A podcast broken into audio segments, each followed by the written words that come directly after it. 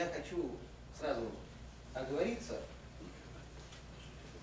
то сегодня начинается, никуда этого не деться, та тема, которая всегда меня сбивает, полностью сбивает с настроя. И я скажу, почему она сбивает с настроя, она многих людей сбивает с. Это сложная тема и болезнь. И если ее рассказывать просто, ну, на уровне ясного, простого понимания текста Тора, главы Ваэля, главе Бо, о которых идет речь, то получается и остается очень неприятное такое тяжелое впечатление, тяжелый осадок. Но перед тем, как перейти к этой теме, с Божьей помощью, я отговорю оптимистическую, приятную часть,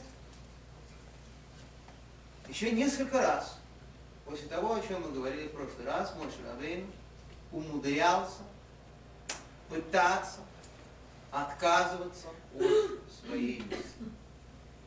Уже вроде бы все было договорено, уже его Всевышний запугал, как следует, и отправил спасать евреев, а мой Моисей постоянно умудрялся находить причины для того, чтобы не работать, для того, чтобы не спасать еврейский народ. Мы говорили с вами, какая была в этом красивая гранд-идея, все время уступал место Творцу, так что не получалось, что это он, это его заслуги. Он пытался все время отойти в сторону, что, мол, вот, вот только Творец заставляет, что он не сам это делает, что еврейский народ на самом деле спасает Всевышний, а так оно и приятнее, и лучше, когда Всевышний спасает, а не человек воюет.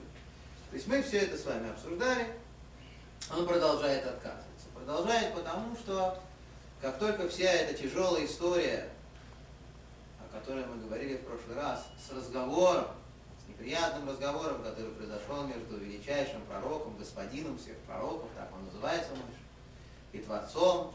И Мойш Рабейну взял огонь на себя, обвинил Творца в том, что тот э, не исполнил свое обещание, получил за это дело очень тяжелый для него, может даже не догадывался, насколько тяжелый ответ, связанный с намеком на неприсутствие Мойш Рабейну в Святой Земле. Все то, что мы в прошлый раз обсуждали, после этого таки Мойша пошел к евреям все-таки.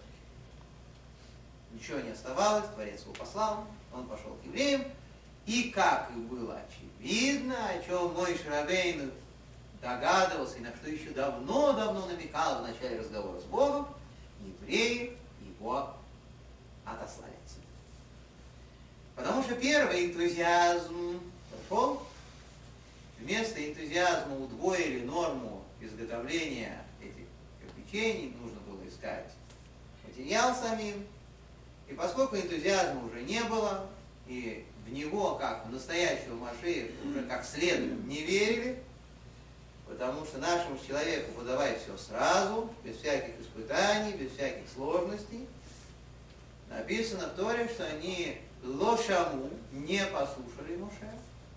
Микоцер рохом его дакаша. От того, что у них был короткий дух и тяжелая работа. Тяжелая работа понятна. Что такое короткий дух? Ну, пша, простой смысл, короткое дыхание. Когда человек так работает, что в таком состоянии. А тут к нему приходит мой и говорит, товарищи, мы сейчас будем спасаться, мы идем к светлой заре, которая нас ждет на горизонте. В этом состоянии никакие разговоры про светлые зори, про прекрасное будущее не воспринимаются адекватно.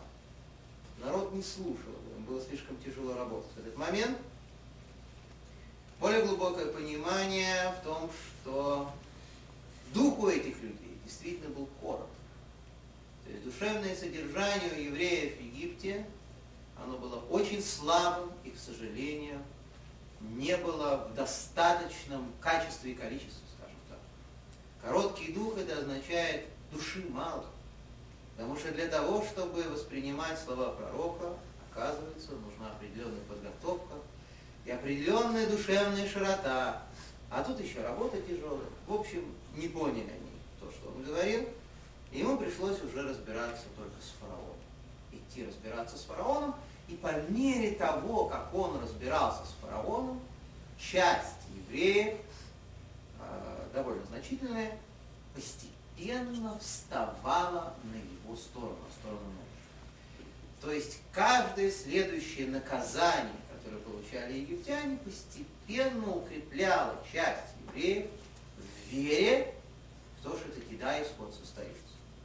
Это вообще отдельная история отношений евреев к исходу. Мы будем говорить об этом в следующий раз, когда будем обсуждать этот ужасный вопрос процентной нормы, сколько евреев, таки, да, какой процент вышло из Египта и какой процент осталось, и почему они остались, и как остались. Но, тем не менее, разговоры с фараоном, которые идут у Моше, это совершенно отдельная тема, с которой мы сегодня должны будем столкнуться. Значит, в начале всего все-таки манифест, с которым как бы Творец отправляет Мойше к фараону. Это четыре известных глагола, на самом деле глаголов пять. И это очень важная тема, связанная с любимой заповедью, четырьмя стаканами вина, которые еврей должен выпить в течение пасхального седа. Вы прекрасно знаете, что эти четыре стакана вина установлены мудрецами из-за этих четырех глаголов. Что это четыре глагола? Творец передает Моше следующий текст. Эмораль мне Израиль, иди и скажи сынам Израиля, не Ашем, что я Бог, Веоцейти этхем, оцейти, я выведу вас, Митака цивлот Мизраем, из мучений египетских, из, из-под мучений египетских я вас выведу. Вицалти этхем, следующий глагол, вицалти, спасу вас мявудатам от порабощения у них, спасу вас от работы. Вебаалти этхем, и я вас выручу, тоже спасу, без роя натуя, своей простертой мышцей, как мы переводим, зроя натуя, улышфатим гдалим и великими судами, велакахти этхем лилиам, да, и возьму вас, лакахти, последний глагол, возьму вас себе народов. Видатем, дальше написано, здесь этого, глагола, этого нет, и вы узнаете, Ашем, что я тот Бог, который вывел вас из земли. После этого написано «Вевете тхемеле арец», а и приведу вас в землю. То есть получается, что на самом деле активных глаголов, которые говорят о спасении евреев, их пять. Первый, вегоцети, выведу вас из Египта, выведу вас из э, порабощения, спасу и цалти, спасу от работы, вегоалти, выручу, там, спасу какими-то великими судами, чудесами какими-то, вегокахти, возьму себе в качестве народа, Веевейте и приведу святую землю. На самом деле пять глаголов. Стаканов вроде бы тоже как бы пять, потому что там есть пятый стакан, вы знаете, стоит кос или ягу. Но на самом деле этих косот, да, на всякий случай оно нам понадобится. А? Кос, стакан. Так вот, э, э, Четыре стакана установлено, а не пять. Некоторые современные горе-законодатели, так можно сказать, которые любят э, в угоду определенным политическим течениям и определенной политической конъюнктуре переделывать наши законы, они уже написали, что поторопились, что в наше время нужно пить пять стаканов они после четвертого в таком состоянии находятся, что едва могут прочитать, понимаете, бараху после этого стакана. Им еще пятый. Оказывается, в чем дело? Что есть же глагол «я приведу вас в землю», а мы уже пришли в нашу землю. И поэтому надо пить пятый стакан, потому что есть Израиль. Такая вот. Но оставляя в покое горе законодателей, Понимаешь, что наши мудрецы не случайно установили четыре, а не пять. И что-то имели в виду, надо все-таки понять, почему вот здесь вот такое действительно разделение. Что тут такое? Почему вот эти четыре глагола это а, что-то отдельное, это что-то очень совершенно отдельное, какая-то система из четырех ступеней, и потом вот эти приведу. Это какой-то отдельный. В чем здесь дело? Здесь очень важный, принципиальнейший комментарий, разъяснение, которое дает нам Рабейну Хайм Бенатар, Хайм Акадош в своей книжке, один из наших величайших мудрецов. Он прям как знал, что вот, вот он умрет, а он жил примерно 300 лет назад, вот он умрет, и что-то обязательно начнется. И он часто писал на эту тему. Как будто он вдыхал этот воздух, воздух истории, как-то принюхивался к нему и чуял, что вот обязательно что-то такое с еврейским народом начнет происходить. И часто на эту тему писал. Что же он говорит? Ну, во-первых, классические объяснения перед Парахаймом, классические объяснения этих четырех ступеней. Что они означают? Что за четыре ступени спасения? Зачем нужны эти четыре глагола? Во-первых, глагол «беоцейти» – «выведу вас». Имеется в виду элементарное прекращение работы. Это самое начало, так как это объясняет Рабейну Бахай, наш великий каббалист, начинается все с того, чтобы евреи просто пока прекратили работать. Это первый уровень спасения. Без этого невозможно, потому что они действительно подыхали на этой работе. Это была страшная работа, которая уничтожала человека. И нужно было это просто прекратить. А потом уже начинать разговор на какие-то дальнейшие. Но дальше почему-то еще раз написано, ведь цалти от там, я спасу вас от этой работы. Что значит спасу от работы? Это означает, что когда ты уже прекратил работу, ты должен прекратить бояться что тебя заставят работать опять. Тебе должно прекратить сниться по ночам, что тебя будет, когда еще темно, и гонит трудиться. Гудок завода должен прекратить приходить к тебе в кошмарах.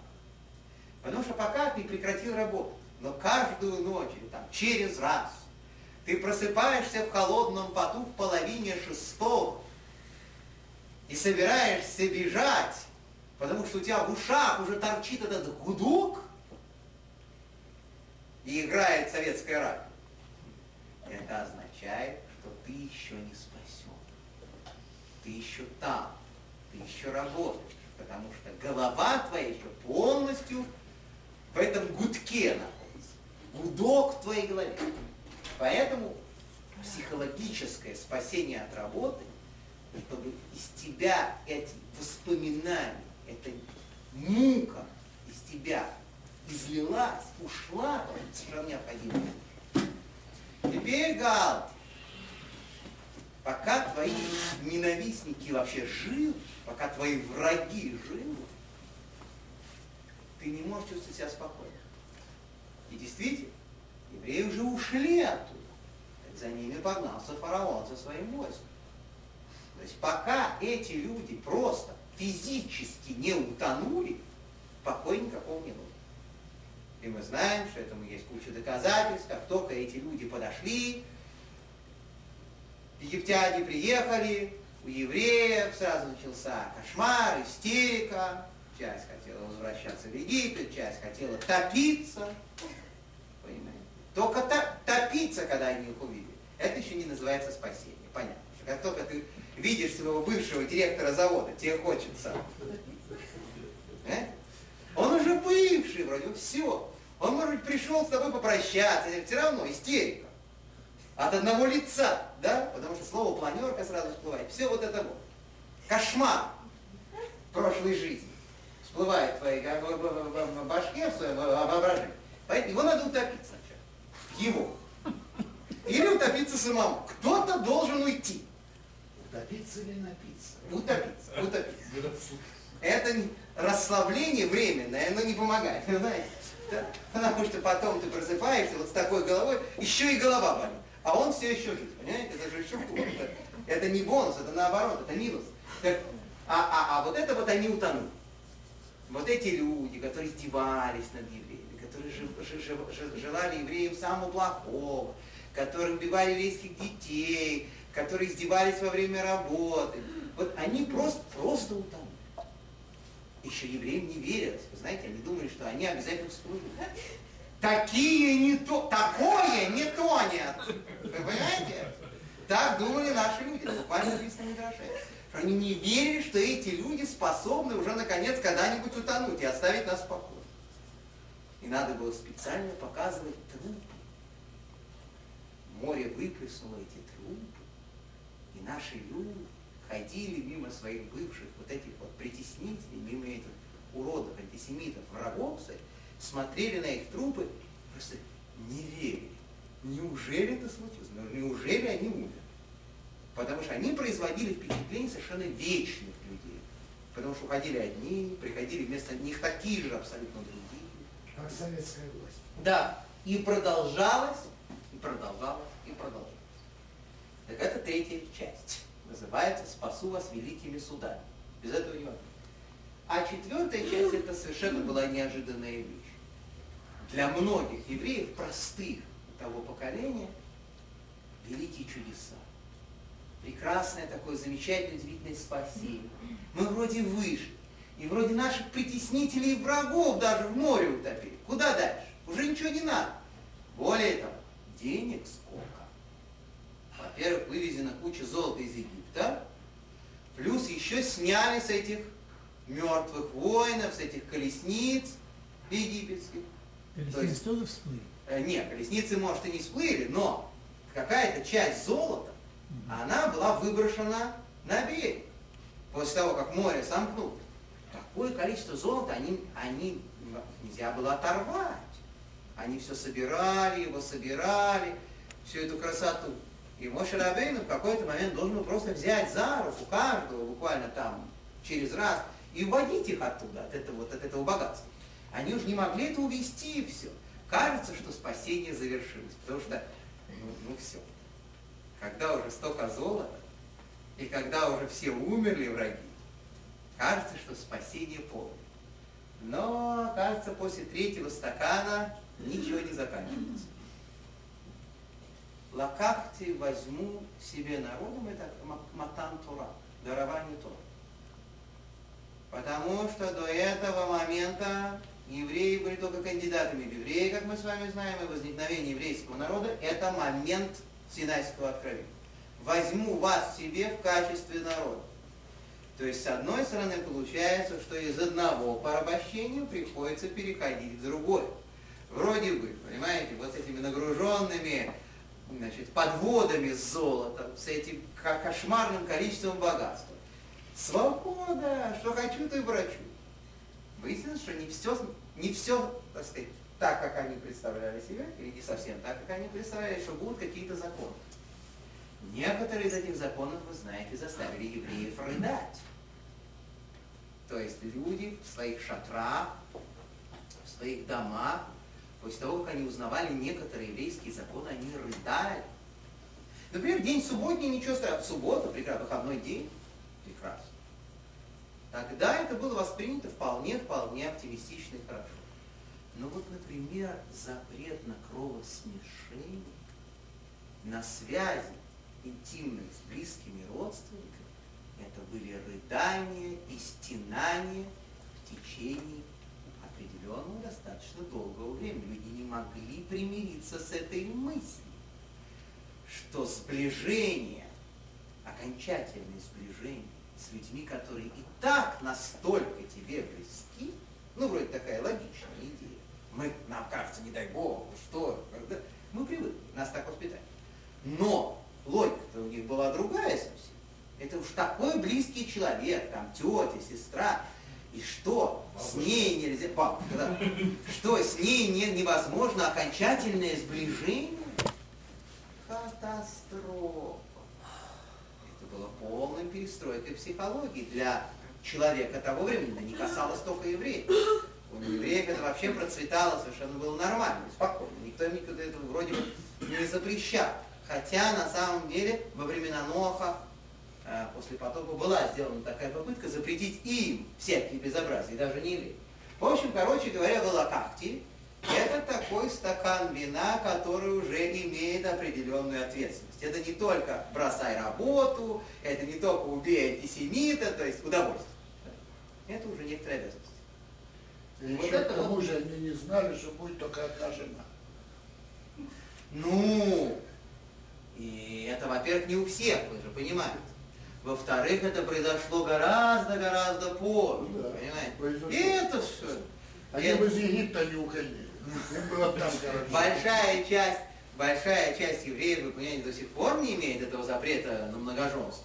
Эм, Только ашкеназы бедные, ну так э, есть определенные причины для этого, отдельный разговор. Так вот, значит, это четыре этапа. А как же насчет похода в Святую Землю? Как же насчет освоения земли, которая обещана праотцам? Почему это не часть пятая? Почему это как-то отдельно? Говорит Рахаим Акадош очень важную. Оказывается, между этим глаголом и этим глаголом есть там небольшая, но невероятно существенная вставочка. Что там написано? «Но Как ты с кем Лилям? Я возьму вас себе народом. Видатем, и вы узнаете, что я тот Бог, который вывел вас из земли египетской. А потом написано, и я вас приведу в землю. Что это такое? Говорит Урахай. Рабейну Хайма так пишет, что это условие. Оказывается, четыре вот этих вот глагола, четыре этих этапа, это безусловные. Что бы там евреи не делали на данный момент, есть план. Они должны бросить работу, полностью от нее избавиться, и в психологическом плане тоже. Египтяне должны утонуть, и евреи должны взять на себя божественный закон. Пройти величайшую процедуру Синайского откровения. Это обязательные четыре условия. Это обязательно произойдет с этими людьми. А вот это вот приведу в землю. Это только при условии, что вы будете знать, что Всевышний это тот Бог, который вас вывел из земли египетской. Причем здесь речь идет о глубоком понимании этих слов. Земля египетская, вы знаете, это не только Египет. Слово Мицраем вы знаете от слова царь, узость, узкий. То есть, что все узкие, тяжелые моменты, стесненные моменты, когда человеку тяжело, что из всего его выводит Творец. То есть постоянное ощущение связи человека с Богом. Это условие, глагол номер пять, прийти в Святую Землю. Я вас приведу в Святую Землю, если вы будете идеологически правильно относиться к окружающему миру. Если неправильно не будете относиться, Святой Земли вам не видать. Вы там не будете. Это неправильно. Находиться там, говорит Урахаем, он много пишет на эту тему, другие комментаторы, находиться там и при этом не знать Бога, это страшное извращение. Потому что именно Творец, именно Его слова, сказанные в Торе, являются единственным основанием для пребывания евреев в Святой Земле. Единственным. Нет никаких оснований претендовать на это место евреям, кроме того, что написано в Святой Торе, то есть кроме того, что сам Творец сказал Аврааму, Ицхаку, Якову, Моше, это единственное основание. И поэтому очень раздражаются люди, которые не верят Творца, отрицают Творца. И ты спрашиваешь, на каком основании, собственно, вы здесь находитесь? Очень они злятся. Начинают ругаться, как? Это наша земля? Почему? Кто вам сказал, что она ваша? Вы откуда приехали? Из Минска, из Кишинева, вот там. Это там вы родились. А чего сюда приперли? В Тель-Авив, что здесь делать?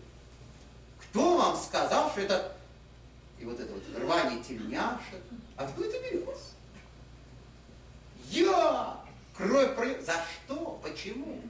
Единственное основание религиозное. Никаких нет других оснований для пребывания евреев на Святой Земле. Поэтому здесь есть дырка. Сначала вы будете знать, что Всевышний Он связан с еврейским народом, спасает его везде и так далее. То есть вы будете знать Бога, потом будете рассчитывать на пребывание в Святой Земле. То же самое пишет Рабейну Вадисфорна. Целый ряд наших великих мудрецов останавливаются на этом месте. Поэтому есть четыре стакана. Обязательные вещи. Начиная от спасения рабства, потому что настоящий раб, человек, который зависит от других людей, он не может по-настоящему принять Тору. Не может по-настоящему изучать святые книги. И вот эти вот четыре вещи, они обязательны для еврея во все времена. Он не может быть рабом во всех смыслах этого слова. И он обязан быть внутри своей еврейской традиции, внутри своих духовных ценностей. Это главный условие. А вот это вот, это очень сложно. Это бывает, а бывает, что этого не бывает про Святую Землю. Это очень сложная тема. Ну, если чуть-чуть углубить, надо отметить, что эти четыре замечательных глагола связаны четырьмя буквами имени Бога. Дело в том, что каждый из этих глаголов и каждый из стаканов, которые называются в пасхальном сейдере, это выражение энергетическое, и смысловое, и мистическое, как вы хотите, выражение одной из букв имени. И поэтому, когда мы проводим пасхальный сейдер, ну, для желающих, я каждый раз перед каждым из стаканов говорю, что вот здесь вы должны иметь в виду, что это такая-то буква имени. Вы произносите одну из букв. Или это буква Ют, или буква Гей, или буква Вав, или снова буква Гей. Это четыре буквы имени. Каждый из них что-то выражает, каждая буква имени имеет какой-то особенный смысл. Ну и, соответственно, слово «ос», ну это вы все прекрасно знаете, что вот этот вот круг, он означает кли, сосуд. Почему я говорю, что круг, вот эта буква сам означает сосуд? Немножко занимательной кабалы, но очень простой. Вот такое слово еврейское. Это каф, ламет, кли, да? Кли. Кли это и есть сосуд. Значит, буква сама это 60. То есть она означает, у нас же буквы, они же цифры, буква самых это 60. К 20, лам 30 и 10. То есть это не только по форме, если смотреть сверх сосуд, сам. Это и по числу тоже сосуд, сам. А кава 26. Это очень известное число, это значение имени Бога. Четырехбуквенного. Ю 10, потом Г 5, Ва 6 и Г снова 5. Это 26. То есть как бы само слово кос, стакан, смысл этого слова. Почему установлены, например, не тарелки, да, не какие-то другие, не, не супницы, а стаканы установлены. Почему? Потому что само слово, сама идея этого слова – это имя Бога, как вам, которое вливается в определенный сосуд. Какой сосуд? Каждого из нас. Каждого человека, который произносит благословение и впускает в себя вместе с этим вином, как бы выпивает силу очередной. Пасхальным сетом. Это очень важная, очень красивая идея. Если понимать значение букв хорошо имени Творца, то это совершенно будет другой пасхальный сейдер, совершенно другими намерениями, пониманием того, что происходит каждый год. Удивительная вещь, конечно. Ну, это в сторону, это моменты, касающиеся пасхального сейдера. Теперь вот о чем. Та тема, о которой я говорил. Мы все прекрасно знаете Мидраш, который я только вам напомню. С одной стороны очень странный, с другой стороны очень важный. Написано в Талмуде, в трактате Мегила, что когда египтяне тонули в море, Бикшу Малапеша Расломишива хотели ангелы служения воздать хвалу Творцу. Ангелы хотели спеть. А Творец им вдруг и говорит, Масе йодой тоби беяма демрим жира, дело рук моих тонет в море, а вы будете петь. Люди тонут, живые. Да, антисемиты, да, уроды, но это же люди. Жалко людей. которые себя довели до такого состояния, что с ними уже больше ничего нельзя сделать, как только утопить. Кошмар какой. Что происходит? Что человек себя довел до того, что единственное, что остается ему, это омут. Ну, какие тут песни могут быть. И таким образом, Лой Паразельзе Колялай говорит тому, что ангелы не приближались друг к другу, и никаких песен в эту ночь, перед рассветом, когда египтяне должны были утонуть, ничего этого не было. Ну, как говорится, меда, меда, Да, как они творили, так да и- они топили евреев и их утопили. Делать нечего. То есть то, что их нужно было топить, это делать нечего. Обязательно было. нужно. Но настроение при этом было невеселое. Теперь. А Моше? Моше? После того, как уто- утопили всех, первым делом, что он делает? Говорит знаменитую песню. Знаете, какая интересная история. Знаменитая песня, которая читается каждое утро в Шахарит, в Аз Яшир Моше, тогда пел Моше. Что такое? Всевышний только что призвал всех присутствующих к гуманизму. Только что сказал, дорогие товарищи, будем вести себя прилично. Конечно, это преступники.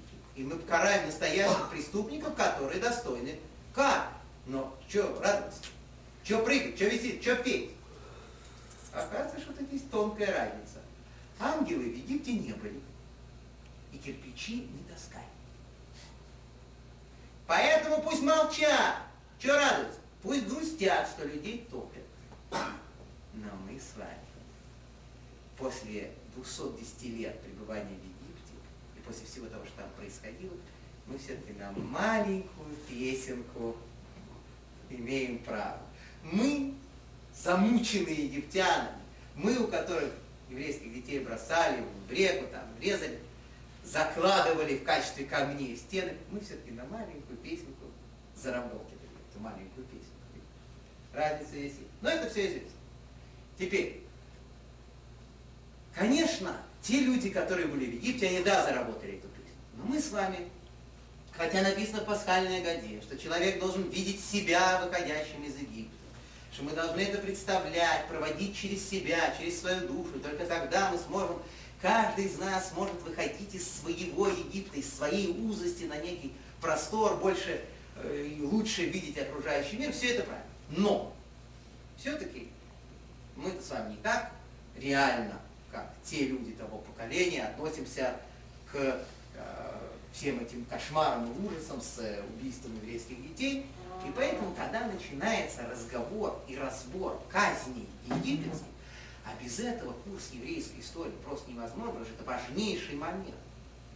Что и как было, за что, почему, как именно были организованы эти страшные наказания, как это все происходило, какой смысл в этом. Когда начинается разговор об этом, в общем, конечно, очень тяжело его вести. Потому что получается, что мы или злорадствуем, или как-то над этими бедными египтянами, антисемитами издеваемся. Как-то все это получается негуманно. Вот в том духе, в котором Всевышний сказал ангелам, что вы радуетесь. И поэтому здесь очень тяжело поймать правильный настрой, чтобы это не было таким, знаете, кровожадным, что вот так будет с каждым, вот они нам сделали, а мы их и так, и так, и так, вот это, чтобы в этот раш не входить, понимаете, как-то вот так помягче. С другой стороны, они заработали. Они честно заработали вот это все себе на голову и получили. Поэтому тут надо как-то очень деликатно и тонко вести рассказ. Первый вопрос. Сначала давайте некоторые теоретические моменты, потом будем разбираться. Первый вопрос касается знаменитой, непонятной истории с фараоном. Творец рассказывает Моше, «Они акшетле фараон». Я утяжелю сердце фараона. Что это означает? Это означает, что даже если фараон захочет вас отпустить, говорит Всевышний, ты не жди, что это произойдет быстро. Я фараона поддержу, говорит Всевышний, я его терпение продлю, и он сможет, вынося все казни, вас уничтожать еще долго, держать еще долго. Теперь зачем все это? Первый вопрос. Если фараон был, допустим, готов отпустить евреев в какой-то момент, то почему не уйти? Во-вторых, вообще зачем нужны все эти казни? Если, в принципе, Творец мог сразу вывести евреев из Египта, без всех этих ужасов, без всей этой мистики мрачной, которая происходит, десяти казней, зачем они нужны были? Почему нельзя было сразу быть? В чем идея казни? И, наконец, даже если допустить, что Творец утяжелил его сердце, что фараон действительно в какой-то момент хотел отпустить евреев, как это все работало? Какой именно момент произошло э, изменение в голове этого человека? Почему оно произошло?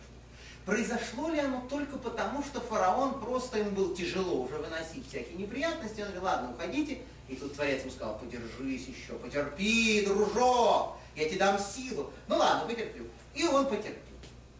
Как это было все устроено? Или, может быть, здесь были какие-то интеллектуальные причины, очень сложные. Ну, первым делом, надо понять правила некоторые. Правила очень важные и страшные. Есть случай, когда человек уже готов начать вести себя прекрасно человек уже готов стать праведником, выкинуть всю дрянь из своей квартиры, приготовиться к тому, чтобы изучать святые книги. Вот он уже прям, и все у него не выходит. Ну, не получается. То ли что-то ему мешает, то ли он все собирается и откладывает, то ли опять друзья позвали, ну уж друзья позвали, ну это же последний раз, потом еще последний раз, потом, потом, потом самый последний раз наступает. И как-то оно никак вот не, не, не встраивается, никак вот не встанет на рельс. В чем дело? Ну, может, это просто случайность. Тогда с Божьей помощью, когда самый-самый-самый последний раз пройдет, он, наконец, станет нормальным евреем. А может и нет. Что это не случайность, это самый плохой вариант. Мы с вами как-то вспоминали, что у Рамбама написано, он перечисляет, есть люди, которым Творец перекрывает возможность раскаяния. Не дает вернуться. Страшное наказание, страшнее которого невозможно придумать. Потому что если бы он вернулся и раскаялся, так он бы все бы отмолил. Он бы все бы искупил. Потому что шува нет вещи, которая стоит перед раскаянием. Это величайшая вещь, когда человек возвращается к Богу приходит как вот такой грязный, нашкодивший ребенок к отцу и начинает плакать, говорит, папа, я точно больше не буду. Ну как не простить гада? Ну как? Он, конечно, весь грязный, от него пахнет так, что невозможно разговаривать с ним, не зажав нос. Но свой же, родной, правильно? Поэтому, ну ты бы говорит, помылся, что я сейчас и мыться побежал. Ну, святое дело. Значит, можно сказать, без пяти минут опять все в порядке. А есть случаи, когда человек так извалялся в грязи, так нагадил, что уже просто невозможно его пустить. Если ты его пустишь, ты должен будешь с ним, с ним начать разговаривать и как-то. Но в таком виде просто нельзя пускать на порог. И вот это самая большая катастрофа. То есть есть какой-то уровень, выше которого, когда набирал, набирал преступлений, набирал, набирал грехов, и уже набрал такую критическую массу, после чего уже просто невозможно прийти к Богу. И это надо стараться, безусловно. Это, слава Богу, это очень редкие личности. Это люди, которые должны на поприще преступлений выказать удивительную ловкость удивительные способности, настоящий талант, чтобы вот успеть за одну человеческую жизнь набрать столько дряни на себя, чтобы потом его даже невозможно было допустить до раскаяния. Но египетский фараон в этом отношении был талантливейший. И поэтому то, что мы здесь читаем, я утяжелю сердце фараона, что это означает? Это означает, что когда под давлением общественности и под давлением неприятностей египетский фараон скажет, ну ладно, уходите, и начнет какие-то попытки раскаяния, у ничего не выйдет. Творец скажет, ему не надо. Все. Раньше надо было, ну, сейчас уже бесполезно, поздно. Причем самое интересное, что вот эти пять первых казней, когда он еще мог отпустить евреев сам, и пять последних казней, когда уже свобода выбора была у этого человека отнята, он уже ничего не мог сделать. Он же как автомат, который нет, нет, нет, и все. Да? Эти, эти две части, они же, они же рядом. То есть буквально, может быть, еще 10 минут назад или один день назад человек еще мог спастись. У него еще был шанс. И этот буквально последний шанс он упускает, переступает черту, и все. Там уже нет никакого спасения. Поэтому мы каждый раз так переживаем за наших евреев и всегда им говорим, что не надо набирать себе грехов. Потому что мы никогда не знаем, когда эта критическая масса наступает. Так-то, в принципе, вообще был важно. Всю жизнь грешил, всю жизнь развлекался, получал удовольствие за день до смерти, когда чувствуешь, что там болит, там болит. Ну, может, это за три дня до смерти, может, обсчитался, ну, тогда два дня потерял еще. Но за день до смерти все, костюмчик, кипочку, в синагогу, внук привез. Внук. Внук привез на каталке в синагогу, вот, и он все молитвы, кошер, йошер, уберите, на этом нет правильного сертификата, не податься. Я это не делал. И последний день, как мой Шарабейн Все, вроде бы, да? Всю жизнь развлекался. И после этого прекрасно вышел из ситуации. К сожалению, это очень часто не работает. Потому что вот так будет готовиться, и в последний день внука не окажется под рукой, чтобы каталку в синагогу вести. Или что-нибудь еще случится, могут не дать. Очень даже могут не дать.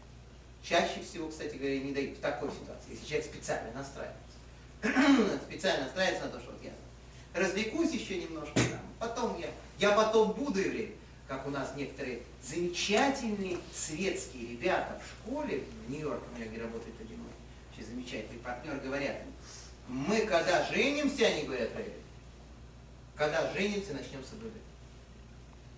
Когда женимся, вот это все прекратим делать, по девочкам прекратим ходить, все. Когда женимся, сто процентов. Вы так убедительно рассказываете.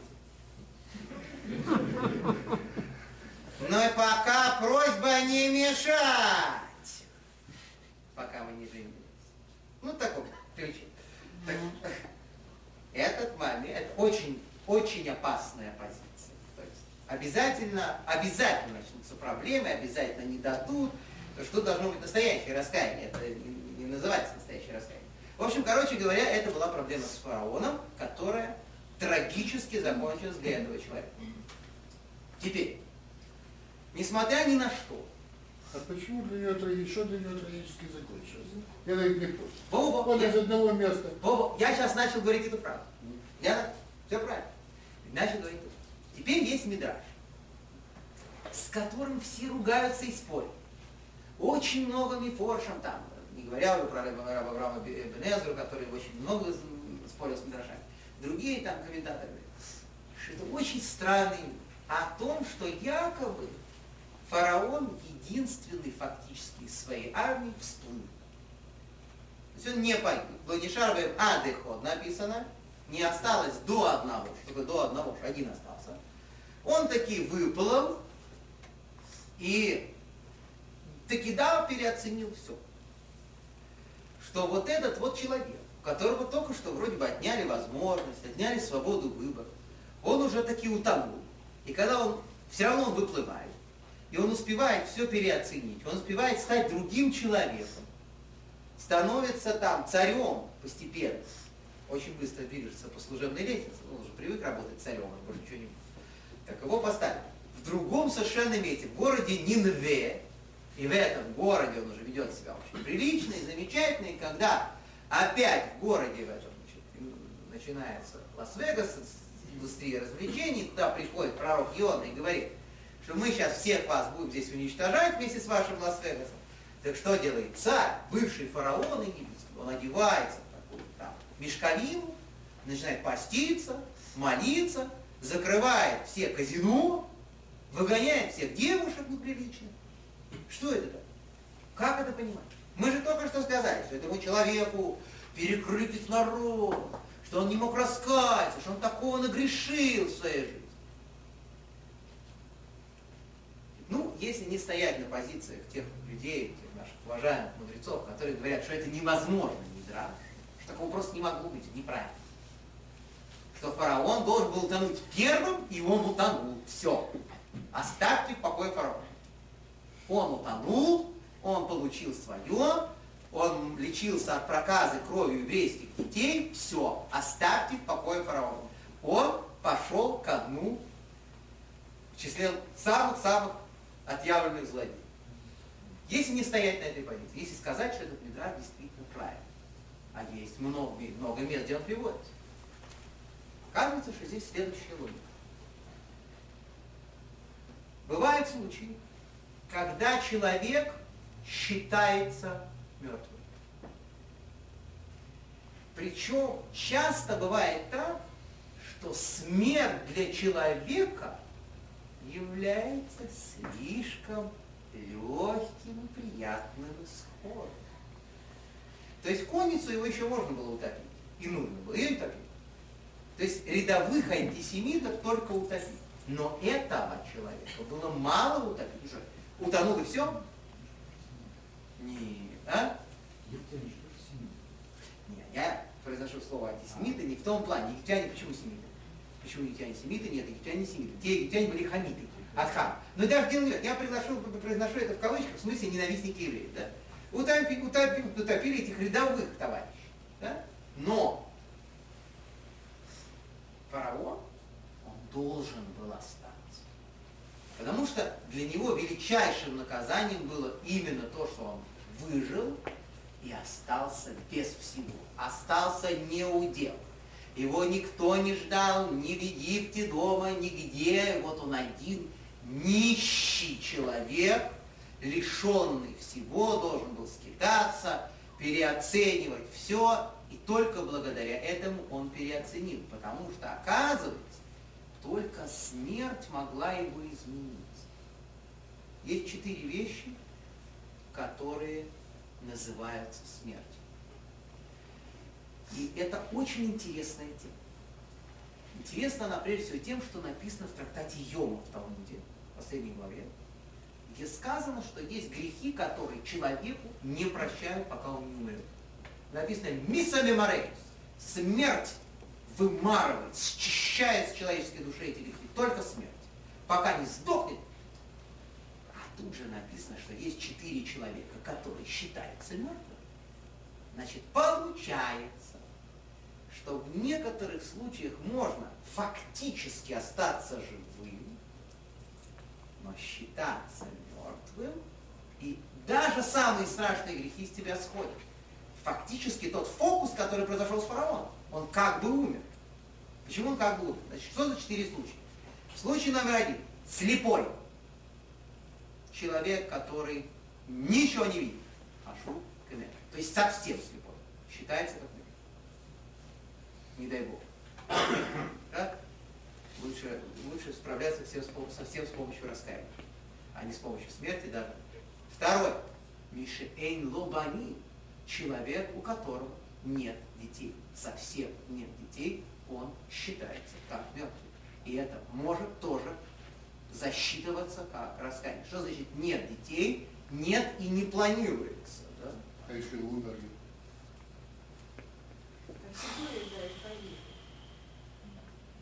Рав, какой, Рав, какое же это раскаяние, если он делает тяжкий грех, э, не планируя детей? И не имея их. Нет. Уже не может. Как- Вопрос, вопрос не в том, что он специально это делает. Конечно, есть там специальное дело, с ним разберутся. Имеется в виду, что такая ситуация, что он их не может иметь. Там болезнь какая-то или что-то еще, какие-то обстоятельства ужасные, мало ли что. То есть это имеет искупительное значение, огромное, как смерть считается. Ну, такая страшная штука. Теперь, тот, кто прокаженный, фараон это уже это удовольствие имел. Но он, к сожалению, очень быстро вылечился кровью еврейских детей. Это была такая кровь, которая вылечила его от проказа. Свежая, святая еврейская кровь. Кошмар-то какой. Он таки да вылечился, эти ванны ему помогли. Если бы он да был по-настоящему был прокажен, так может быть это ему уже засчиталось как смерть. То есть, но, в принципе, так, теоретически он был дважды мертвый. Вот, и, сначала проказом, а потом номер четыре. Нищий. Человек, у которого вообще нет ничего. То есть совсем. То есть как у фараона, который, которого выбрасывает волна на берег, он полностью свободен от всех своих, всего своего имущества, от всех своих слуг. Он никому не нужный человек без всего. И вот эти четыре человека, слепой, не имеющий детей, прокаженный и нищий, их состояние имеет искупительную роль и засчитывается, может быть, Творцом, ну, мы не можем за Творца расписываться, но по идее, как это видно из Талмуда, засчитывается как будто человек умер. Как будто он умер и искупил таким образом многие грехи своей смерти. И это очень интересная история, что получилось, что он тоже умер, только он не утонул физически. Он умер как личность, причем совсем, и только после этого как бы смог заново родиться. Что мы отсюда видим?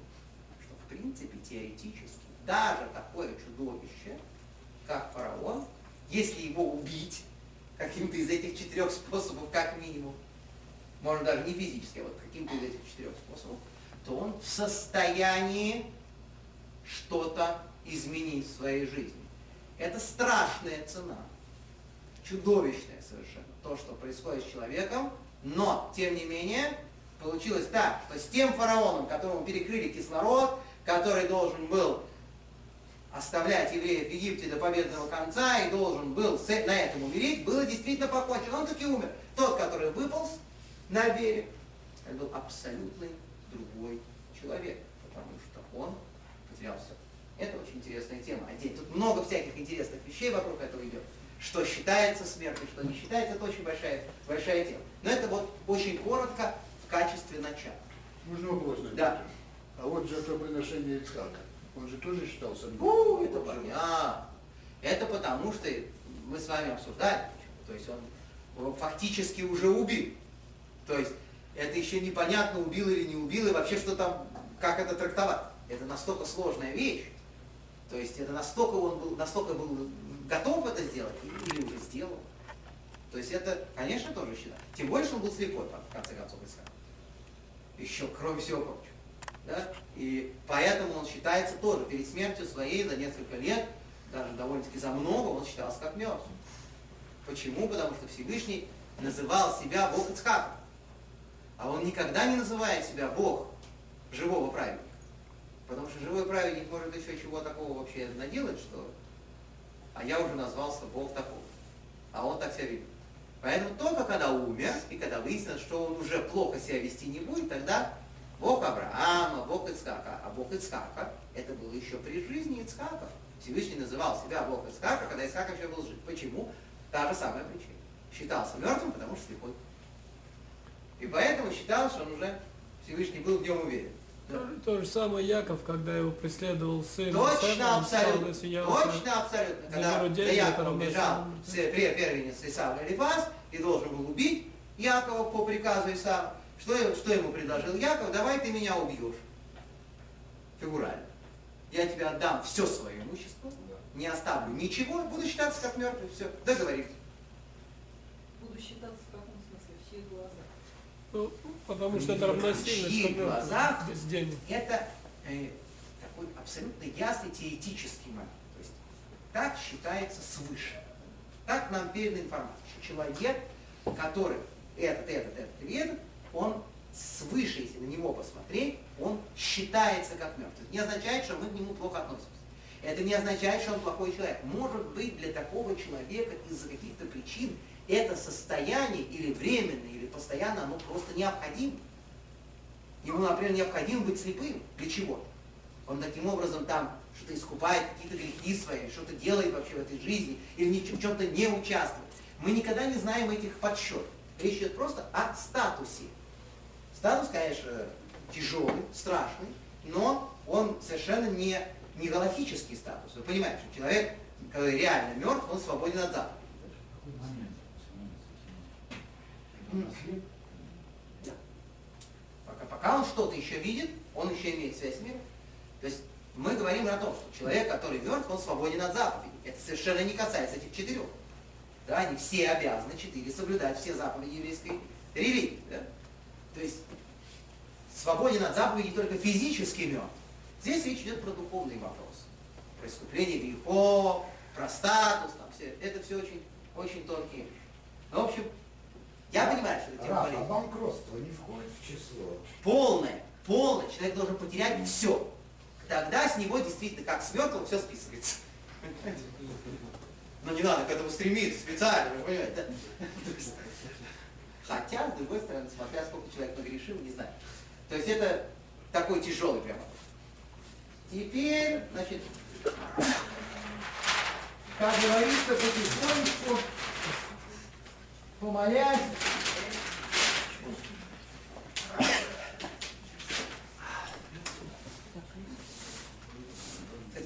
очень известная информация. Я, я понимаю, что она тяжелая, она очень страшная для многих людей, но вы обязательно бы об этом знали.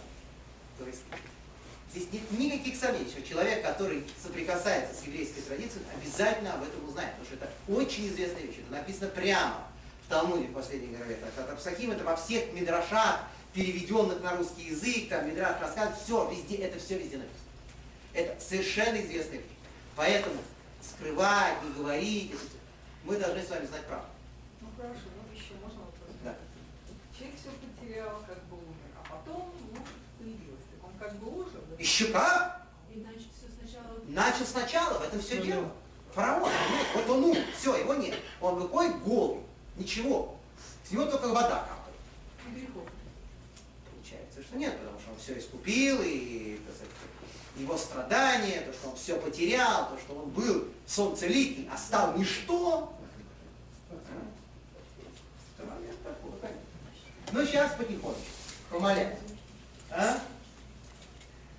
Так ему не надо было тонуть, он уже проказой болел. Он Он очень вылечился. быстро вылечился, понимаете? И после этого продолжал набирать обороты, продолжал развлекаться и жить на полную кату. Если бы он вылечился и стал приличным человеком, так он лечился кровью еврейских детей, которых убивали. Хорошее дело. Так он таки ничего не получил, ничего не выиграл своей этой смертью с помощью проказа. Надо же еще правильно все это построить. И так он выполз действительно из этого моря. Кап-кап с него, все, больше ничего с него не Продолжал развлекаться. Потому как построил большой город. Стал Не сразу, не сразу, это был большой, большой период, пока он там выбился в люди, пока он скитался, это было целое дело. Теперь так, потихонечку, да? Потихонечку, потихонечку.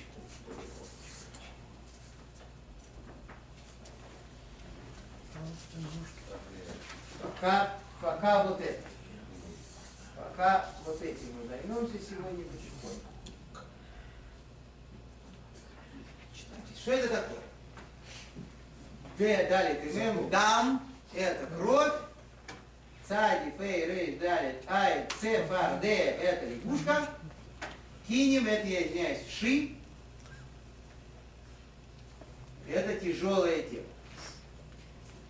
Сокращение этого дела, три первых буквы, очень важная вещь, сокращение 3, 3, 4, Может здесь мы по, поместим с первой шесть, потом дальше пойдем еще четыре.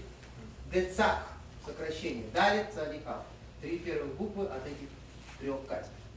Что же происходит?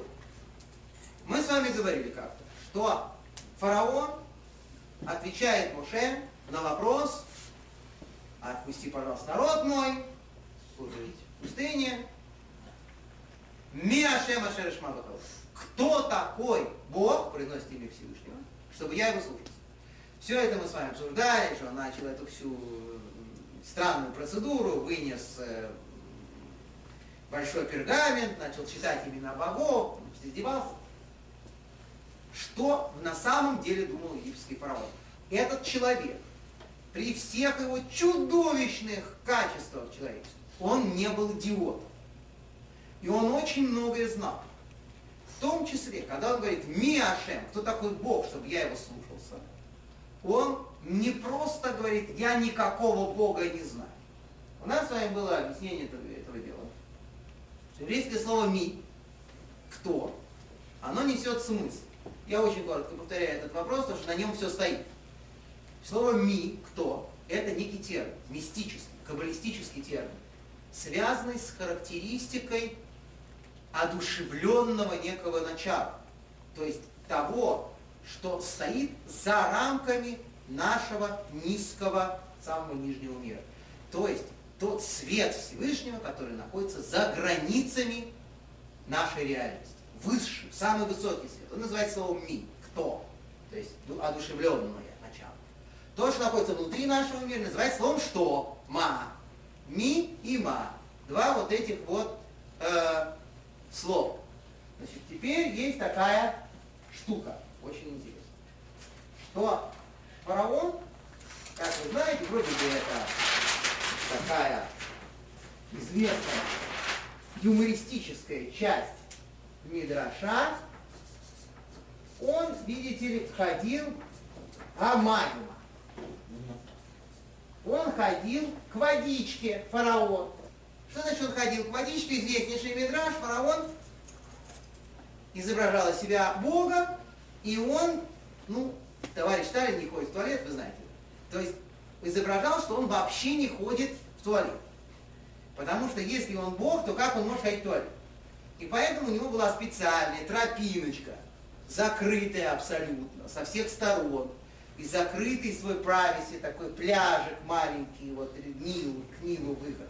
И он выбегал с утра туда, делать вид, что значит, он просто на прогулку поговорить со своей рекой, которую он создал. Он же создал Нил, вы думаете, это были шутки там, что там творится? Был настоящий отец народа. Все говорили, он, он так утверждал, что он создал реку Нил. И же все не помню, может, действительно создал. А кто думал, и что, может, не создал и сомневался, с ними быстро договаривались. Кто говорил, что не создал. Он все создал. Говорит, ли, ли Йори, они осветили. Мне, это моя река, я ее сделал, говорил фараон. То есть там все было поставлено на широкую ногу, все это было сделано, вся эта идеология египетская. Я Бог, и вот этот Бог был по-маленькому. Были же люди, которые были старше фараона, они же не увидели до того. Ну, значит, пришлось помолчать.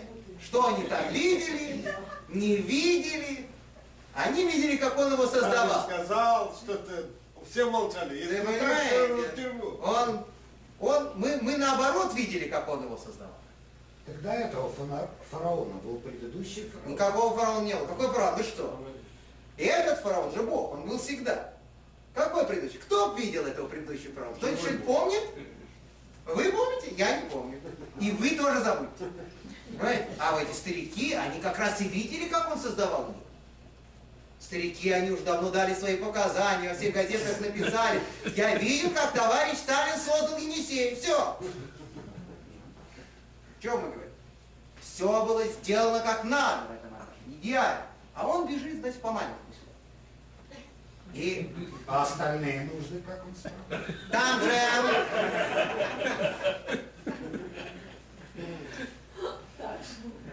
бедненький, несчастный, он не пил целый день, понимаете, все вот эти проблемы, чтобы не ходить, это, страдал и мучился. Это ж тяжелая жизнь у Бога. Написано такое. А как вы думаете? А как? Он выходит все время к водичке, все время идет к водичке. И там его должны были встречать Моше и Аарон. Что они там? Это был весь фокус. Что он туда идет по-маленькому, и тут появляется Моше и Аарон в этом самом месте. Ну, доброе утро, было очень рано. Доброе утро, Ваше Величество. То есть, мол, он изображал себя Бога, а они его встречают в туалете. Элементарная вещь, ну все знают. Но насколько эта элементарная вещь становится не элементарной, когда мы смотрим на это слово. Это слово, да? Водичка. Маима. Что оно стоит? Ми. Первые две буквы это кто? Ма. Вторые буквы это что? Кто и что? Слово вода, оказывается, состоит из этих двух слов. Кто и что. Фараон говорит, Меша, кто такой Бог? И оказывается, что если мы имя Бога, имя Всевышнего, четырехбуквенное, которое он употребляет, запишем, как бы милуй, как говорим, с наполнением, это очень интересная тема. Ну, мы кабалой не занимаемся, но я буквально вас Значит, смотри, вот есть Юд, потом есть Гей, потом Ва, потом. Я целиком писать не буду, потому что, не дай Бог, там что-то сотрут, я не знаю. Да? Букву Юд можно написать, просто ее название, она же называется Юд, Юд, а пишется это так. Юд, потом Ва, потом Далее. Вот это вот Юд. Это название буквы Юд. Также можно писать букву Гей, то есть Гей и Алиф. Название буквы Гей. Вав это Вав, Алиф, Вав, и будет 45. То есть будет Ма. Что? То есть целое, полное имя Всевышнего, оно как раз будет 40. Получается, кто Ашер, кто Бог? Это водичка вот эта, в которой он ходил. То есть это фактически его лозунг жизни. Он постоянно как бы припадал к этому как к воде. Вот что здесь написано. Постоянно это была главная его идея. А главная идея Муше была доказать, что он не прав. Что за идея? А идея такая, что, конечно, существует Бог. Надо быть глупым человеком, чтобы не понимать, что мир кем-то создан. У нас тут проект. То, что я создал мир, вы это не, это не вмешивайтесь, у нас своя идеология, у нас свои дела. Но так, между нами, он всегда был готов это сказать, Моше Арон, но между нами мы понимаем, что Бог есть, все это. У меня просто свой бизнес маленький. Но Бог, конечно, есть. И типа что такой великий, который все объединяет, который все создал, конечно, есть. Только вы мне не рассказывайте глупость, что он просит вас ходить к нему и резать баранов. Глупости не рассказывайте мне. Баранов он просит. Что еще он вас просит? За. Вечный, бесконечный разум, который объемлет собой всю Вселенную. Что он от вас хочет? Чтобы вы ходили у него там это самое, блины по пустыне собирали. Что? Миашем. Что такое? Кто Бог? Бог это ми, это одушевленное начало, которое за пределами мира. И не надо мне говорить, что он беспокоится по всяким бытовым нуждам вообще за евреями, за этим. Какие евреи вообще? Он вне, он над всем. Создал а, и запустил механизм. Завел, вот. Пока ключик, знаете, как в часах, крутится в обратную сторону, пока он все работает. Ключик остановился, все, до свидания. Другой мир будет создавать. Он, как он сюда может вообще вмешаться? Тварный, низкий, плотский мир, где люди вообще такое делают, что страшно думать, а не только смотреть, на что они творят. И тут вы говорите, что Всевышний здесь находится. Ми Ашемаса. Всевышний он вне мира. До свидания. Я с вами разговаривать не хочу. Глупости говорить. Вот это очень важно. И начался ученый теологический диспут, сопровождавшийся доказательствами в виде десяти казней. Каждая казнь была новым уровнем доказательства присутствия. Оказывается, что каждый из этих ужасных моментов, когда египтяне не могли пить воду из-за крови и так далее, все до конца, до казни первенцев, до самого страшного конца, когда фараон уже таки да отпустил, это были показательные выступления. Машарабейн доказывал фараону, что он не прав, что эта вода, которую он преподает, это идея того, что Творец вечный, бесконечный, сильный, не находится внутри этого мира. Это неправильная идея. Вы знаете, что эта идея очень живучая, и что было очень много людей, которые в разные времена придерживались этой мысли. Что Творец не может вмешиваться в низкую жизнь людей, и что он, конечно, есть, но он находится вне рамок этого мира. И это, конечно, очень большая и сложная тема. Буквально два слова о начале мероприятия. Мы с вами постепенно будем разбирать эти 10 уровней. И я думаю, что все-таки, ну хотя бы на начальном и простом уровне я обязан буду сказать какие-то сложные вещи.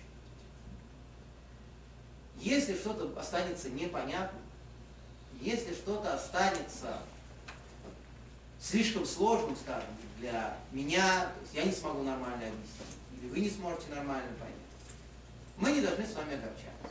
Почему? Потому что написано, мы с вами неоднократно это говорили, что есть два вида божественной информации. Есть та, которая заходит внутрь человека, остается внутри человека, называется отнима, внутренний свет. Так называют наши мистики. А есть так называемый ормакив, свет окружающий. Это то, что человек учил, учил, но ничего не понял. И это свет, и он находится вокруг человека. Он окружает, он даже ничего не понял. Он старался же. И вот это как световое облако окружает человека. Конечно, в нашем поколении человека окружают густые облака. Прямо скажем. Тучи. Да. В наше время внутри он светится слабо, но зато вокруг, сколько он чего не понял, у-у, очень много кто не понял. Но старался. Слава Богу. Поэтому, если мы немножко увеличим это сияние вокруг себя, я думаю, что катастрофы не будет. Конечно, прежде всего, с чем мы должны здесь подходить, есть такое правило. Я буду на очень простом уровне это объяснять, потому что сам ничего не понимаю на сложных уровнях. Но даже на этих простых уровнях мы должны понять прежде всего, что есть правило «Сойда шемлерия» – тайна Бога для тех, кто его боится. То есть, чтобы воспринимать тайны Торы даже на самом простом уровне, мы должны с вами проявлять все-таки минимальную богобоязненность. Что такое богобоязненность? Ходить, втянув голову в плечи. Нет. Богобоязненность – это отношение к заповеди Творца. Чем меньше человек берет на себя, так называемый призвод масьот, заповеди действий, чем меньше он действием доказывает свою приверженность тем труднее воспринимать тайны Тора, внутренний момент. Все должно быть гармонично. Когда тебе дают что-то очень сложное внутреннее, ты при этом должен гармонично, внешне, в вопросах действия быть на высоком уровне. Поэтому люди, которые, да, занимаются кабалой, причем как следует, и которые, да, ее понимают, это люди, которые прежде всего находятся на высочайшем, виртуозном уровне исполнения всех деталей закона. Потому что это при, первое и главнейшее условие. Когда ты все делаешь, что тебе сказали, в качестве подарка и бонуса, тебе дают возможность что-то понять. А если нет, то нет. Иди учись действовать сначала. Двигать руками в правильную сторону, ходить ногами в правильную сторону. Когда научишься, приходи. Будешь что-нибудь понимать. То есть здесь нам нужно с вами усиливаться в соблюдении заповедей. И чем больше мы будем усиливаться, тем больше информации не останется снаружи, а войдет внутрь. Это как просто в качестве преамбулы. И два слова, значит, написано, в таких случаях мой учитель, один из уже шедших в другой мир, он говорил, простые вещи. Простые вещи. И начинал такие вещи говорить, что ну мы ничего не можем понять. Но я буду говорить действительно простые вещи. Написано в Талмуде, такая Кагига, «Бе асарама амарот невраулам». Мир создан десятью изречениями. Творец десять раз сказал, произнес что-то, и был создан мир. Твоем Рашем Юор, сказал Бог, будет свет, И наши Милакия, сказал Бог, да будет свод, разделяющий мир. Итак, 10 изречений в начале творения мира. Написано в наших святых книгах, объясняется в Зора Койдыш, и этот текст у наших уважаемых бухарских евреев, он очень популярный, его читают на всех печальных мероприятиях, когда вспоминают умершего человека, читается отрывок Зора, Тана Ильяву, то, что училось э, в доме у пророка Ильяву, о десяти уровнях, десяти качествах проявления Творца в этом мире. Заодно я еще исполню таким образом немножко свое старое обещание, которое давал нашим уважаемым представителям Бухарской общины, что мы в конечном счете должны немножко поучить этот текст, который все время читаем. Что ж там все-таки написано? Все его знают просто наизусть, этот кусок зора. А что там такое? О чем? Да, это основное. Так вот, там рассказывается, что эти 10 изречений, они соответствуют 10 качествам, 10 способам проявления святости Всевышнего в этом мире. Мы говорили с вами, с чем это сравнивается. Для простоты понимания. Творец, не дай Бог, не изменяется. Творец ни в коем случае не состоит из десяти частей, халила. Да? То есть это сразу надо понять, что здесь речь идет о абсолютно едином э, и неделимом свете Всевышнего. Но что? Изменения на Мецадами Каблим со стороны тех, кто принимает свет. То есть, например, перед нашим миром стоят фильтры, как бы, стекла разного цвета. Так это сравнивается в простых наших э, более-менее популярных книгах по Кабале. И через каждое стекло пропускается тот же свет. Через зеленое стекло пропускается свет, становится абсолютно зеленым. Зеленый свет приходит. Через красное – красный, через белое – белый и так далее. Да? То есть перед тем, как свет приходит в наш мир, он может проходить через разные преломляющие, окрашивающие его установки. И это с каждым человеком так.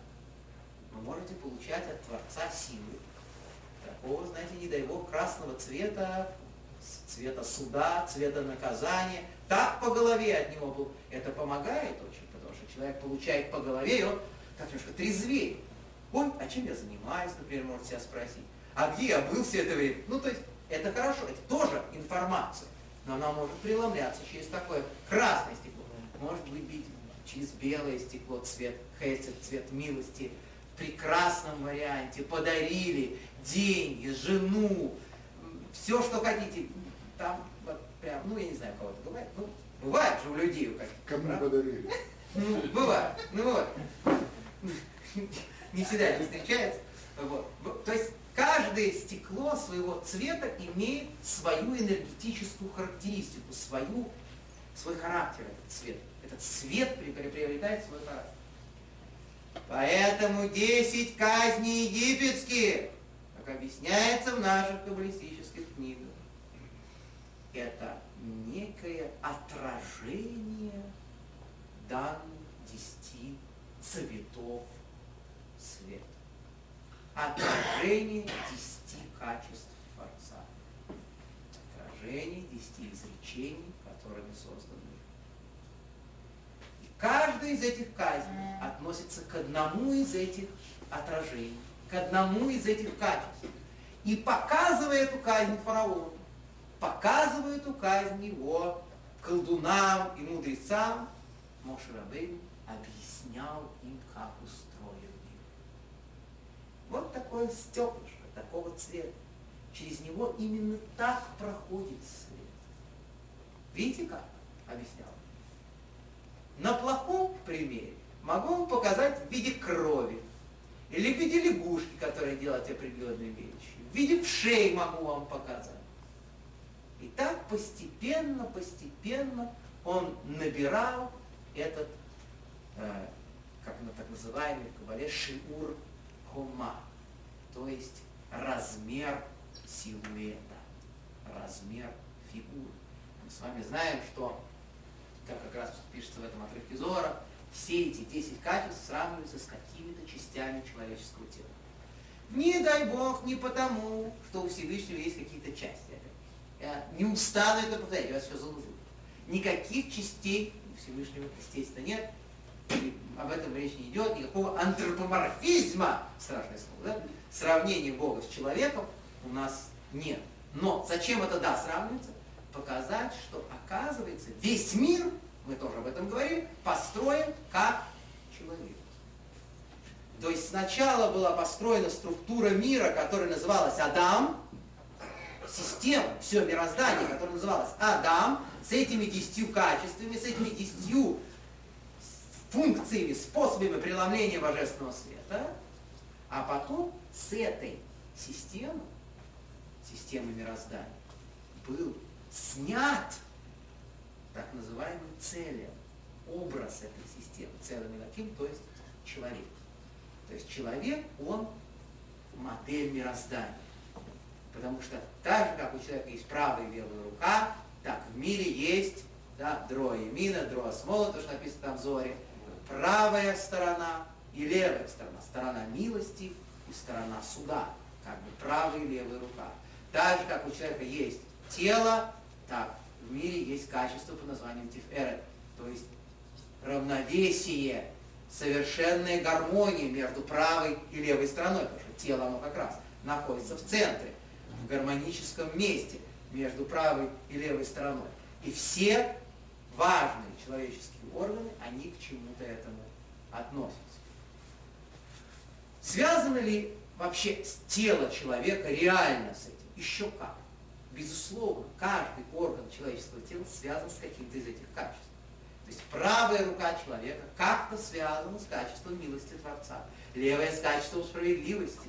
Поэтому написано, например, в Талмуде «Лоэлам и Емин, э, смоль дойку мин и каревес», Талмуд говорит там, Трати Санедрин, что пусть всегда левая рука отталкивает, но правая пусть приближает. Нельзя отталкивать даже грешника, нельзя отталкивать двумя руками, потому что тогда он просто оторвется от еврейского народа. То есть надо ему левой справедливостью своей рукой карать как следует дать по башке, но правой при этом его приласкать и привести обратно, сказать, ну, ты не обижайся, тебе дали по делу. И так. Вот это Это система. Значит, мы сегодня не будем начинать этот разговор подробно, но я его специально заявил, заявил, что он будет. Потому что если бы я это не сказал, я бы, скорее всего, уже в следующий раз, за две недели уже сказал бы себе, что это делать нельзя что это слишком сложно, что это мистика еврейская, что этим заниматься не надо, и что надо на простом уровне рассказать, куда залезали вши и кого кусали лягушки. Все! Да, нет. Нет, лягушки уже убежали, а вши прибежали. То есть они сменяли друг они не успели, не успели покусать друг друга. Да. Она же понимаете? Вот. Но раз уж я сказал сегодня, сказал Алиф, значит, с Божьей помощью надо сказать Б, и мы эту действительно удивительную вещь попытаемся чуть-чуть разобрать в следующий раз. Как же с помощью этих казней, с помощью этих ужасных явлений мой Шрабыну рассказывал о мире. Для нас, между прочим, тоже. Это не только экзамен такой для фараона или там, рассказ для фараона. Это на все века рассказ, что вот эти вот ужасные вроде бы чудовищные явления, эти наказания Египта, они на самом деле еще, с другой стороны, раскрывают вообще смысл всего устройства мира, всех качеств, которые от одно к одному, каждый из них каким-то образом создает целостную картину, целостную картину силуэта всего мироздания. Не, не, не. Понятно, что мой ничего от себя не придумывал, вы знаете, что написано про Моше Рабейну, что Шехина, Шехина Медаверет Митогранов, что из, у него из, изо рта, из горла как бы лилась э, божественная речь. Это Всевышний, конечно, говорит. Что это такое, что там есть, это понятно.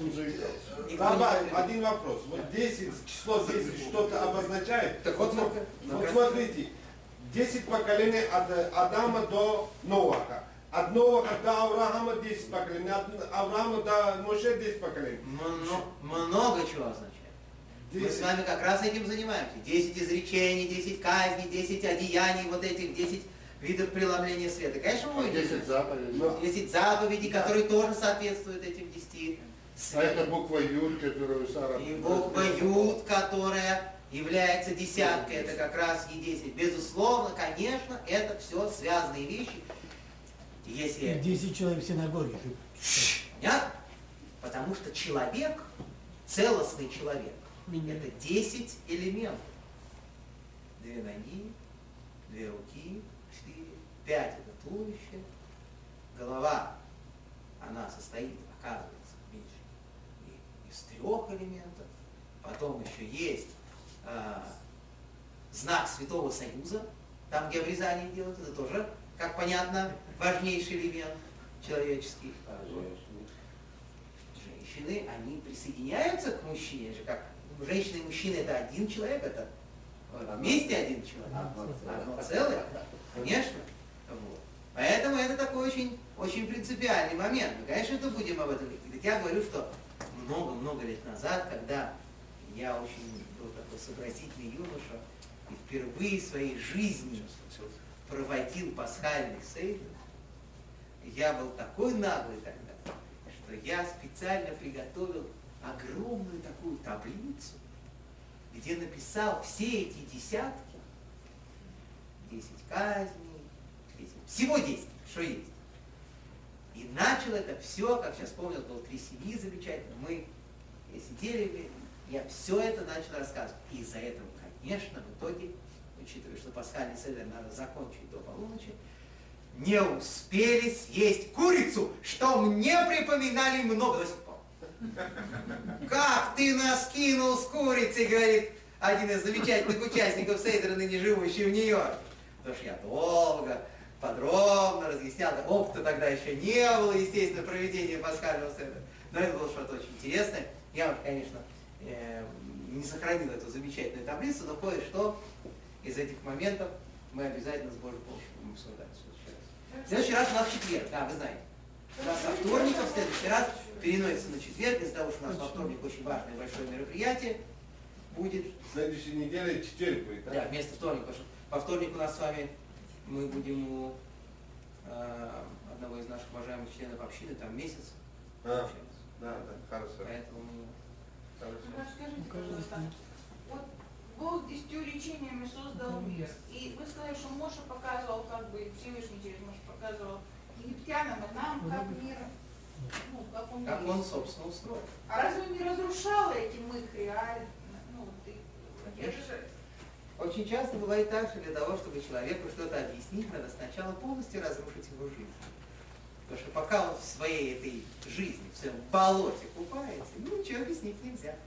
Потому что ты ему говоришь, я тебя спас отсюда, как в одном известном произведении. Я ж тебя спас, говорит, ты что? Я здесь живу в этом болоте, откуда ты меня спас. И обратно залезать, Понимаете? То есть нужно сначала высушивать болото, а потом начинать какие-то... И вот он параллельно, высушивая это болото, Моше Рабейну пытался что-то людям объяснить. Да, это важный момент. Важный момент. Давайте помолимся.